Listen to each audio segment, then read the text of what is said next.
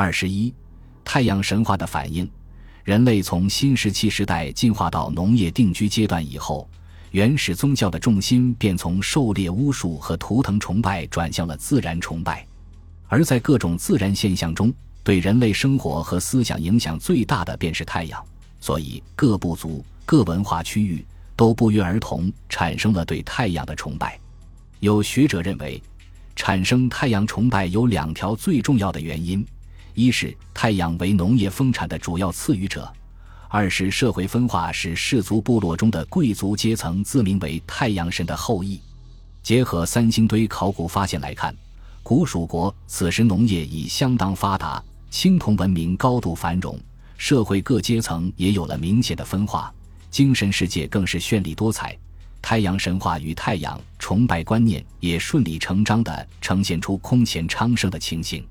除了形象展示十日神话的青铜神树和铜鸟，三星堆还出土了许多与太阳神话和太阳崇拜观念有密切关系的器物，比如青铜太阳轮形器、圆日形状的青铜菱形眼形器、有圆日图像的青铜圆形挂饰、神殿屋盖上的圆日图像等等。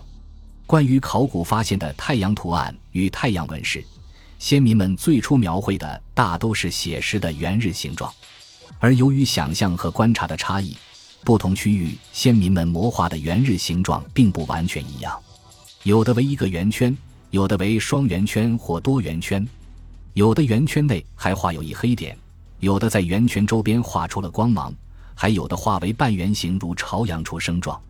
最奇妙的是人面形太阳神形象，采用拟人化与抽象化的手法，将太阳的人格化和人的太阳化巧妙地糅合在了一起。三星堆金杖图案中的人面形象，那圆日形的脸与光芒状的头冠，显然也是人面形太阳神的写照。青铜人面鸟伸向胸前的圆日图像，应是对太阳的如实魔化。青铜太阳轮形器中间的圆凸形与周围呈放射状的五芒以及芒外的圆晕圈，则是采用双圆圈形式对太阳的形象表现。此外，还有大量的青铜菱形器。中间的圆凸形很明显也是圆日形状，四角有供祭祀装饰安装使用的穿孔。发掘整理者曾将它们称之为铜菱形眼形器，而有学者曾指出原始思维没以眼睛为太阳的意象或象征。由此可见，这些青铜菱形器即使给人以好像眼睛的感觉，其表现的依然是太阳的意象或象征。它们都是古蜀太阳崇拜观念的产物。是祭祀活动中用以表现太阳崇拜观念的重要装饰器物。让我们想象一下，古蜀国盛大的祭祀场面装饰着如此众多的元日图像，加上与太阳神话密切相关的丰富多彩的造型器物，势必造成强烈的震撼，给人以无比神奇的感受。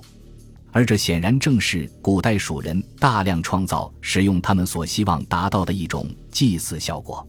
在太阳神话的起源和流传过程中，我们还应提到射日的神话传说。帝俊与羲和所生的十个太阳轮流运行，为世界带来了光明和温暖。如果十日并出，便会造成灾难。由于太阳是金乌的化身，在久旱不雨的远古时代，先民们便有了射日的想象。从传世文献看，《庄子·齐物论》。已有昔者十日并出，万物皆照。郭璞引门作草木交枯的记述。东汉王充《论衡·感虚篇》中说：“儒者传书言，尧之时，十日并出，万物交枯。尧上设十日，九日去，一日长出。”而刘安的《淮南子·本经训》中则说：“尧之时，十日并出，交禾稼，杀草木，而民无所食。”尧乃使羿射十日，终其九日，日中乌尽死。于是天下又恢复了正常，万民皆喜，至尧以为天子。由这些技术可知，尧与羿都是古代传说中射日的英雄，而羿射日的神话传说在后来流传的更为广泛。据袁科先生考证指出，关于射日除害神话，初本有两种民间传说：一属之尧，一属之羿。蜀之义者更占优势，后人乃于古本《淮南子·尧乃下增始义二字，以为金本状态。于是尧射日之神话遂泯，亦射日之神话独昌焉。我们在汉代画像时，画像砖上便能看到表现神话传说中后羿射日的画面。画面通常为刻有一棵高大葱郁的扶桑太阳神树，以栖息在上面的金乌象征九日，亦在树下弯弓射日，姿态极其神武。如果说起源于远古时代的太阳神话，反映的是先民们对宇宙的一种想象和认识。那么，射日传说透露的则是战胜自然灾害的强烈愿望了，而这正是华夏先民们精神世界中的一大鲜明特色。射日神话与南方神话系统有着极其密切的关系。从《山海经》等有关技术来看，很可能就是南方神话系统的产物。《楚辞·天问》有“地降一役，革灭下民”之说，《山海经·海内经》中说帝俊赐一同工速增。以服夏国，亦是使去续下地之百间。蒙文通先生曾指出，《山海经》《海内经》是出于古蜀国的作品，由此可知，帝俊与一同古蜀国自然有着非同寻常的关系。属于帝俊神话体系的异的传说，很可能源起于古蜀国的《山海经》《海内经》，而后在长江流域和许多地区都有了广泛流传。过去学界有人将一翼说成是东夷之天神，显然是误解。其实，关于夷，商周时代已形成四夷的观念，东夷只是上古以来四夷之一，更多的则是指西南夷。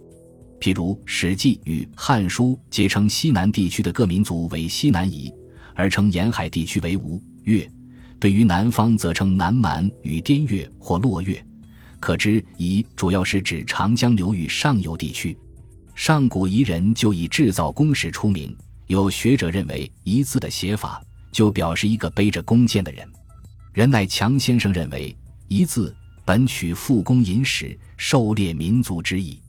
西南夷之“夷”字用此意，非同而雅东方曰夷之意。可见西南夷擅长狩猎，很早就以制作弓箭闻名于世了。我们也由此可知，十日神话与射日的传说皆起源于长江上游和蜀地，应该是不争的事实。古蜀国与周边区域自然都在射日神话广为流传的范围之内。三星堆出土金杖上有羽箭穿过鸟颈的图案，会不会就是射日神话的一种反应呢？尽管这只是一种分析和猜测。但金杖图案已形象地透露了古蜀国善于制造、使用羽箭的信息，说明早在三千多年前的商周时期，甚至更早，古蜀先民已经熟练地使用弓箭了。弓箭可以射猎鸟兽或射鱼，也可以武装军队，展现强悍的力量。由于上古时期发生了严重的旱灾，思维活跃、富于创造的古蜀先民们。因而产生射日的想象和传说也是很自然的事情。三星堆考古发现告诉我们，古蜀时代绚丽多彩的太阳神话，应是古代蜀人生活与精神观念的精彩反映，并通过造型艺术给予了充分的展示。如果说三星堆出土的太阳神鸟和通天神树显示了古代蜀人崇拜观念中丰富多彩的内涵，那么，射日的神话传说则透露出这种崇拜观念的发展和演变。在昌盛的太阳崇拜和通天神术崇拜之外，还盛行着英雄崇拜。射日神话的目的就在于突出射日英雄，也可以说是对上古人民大无畏精神的一种张扬。三星堆出土金杖图案中的四只贯穿于鸟的利剑，便洋溢着强烈的大无畏精神。给人以英雄豪放之感，而这种英雄豪放的气概，更是三星堆青铜造像群的显著风格，是古蜀国的能工巧匠们着意塑造、表现的一种精神面貌。这些都显示了英雄崇拜观念的盛行，和射日神话所要表现的英雄精神可以说是完全一致的。由此再看金杖图案中那表情豪放欢快的人面像。会不会就是无往而不胜的射日英雄的写照呢？有不少学者认为，射日的后裔也就是中国的阿波罗太阳神。总而言之，古代蜀人的精神观念有着极其丰富的内涵。三星堆考古发现所揭示的太阳崇拜观念和太阳神话传说，以及神树崇拜等等，都是其中最为重要的组成部分。感谢您的收听，本集已经播讲完毕。喜欢请订阅专辑，关注主播主页，更多精彩内容等着你。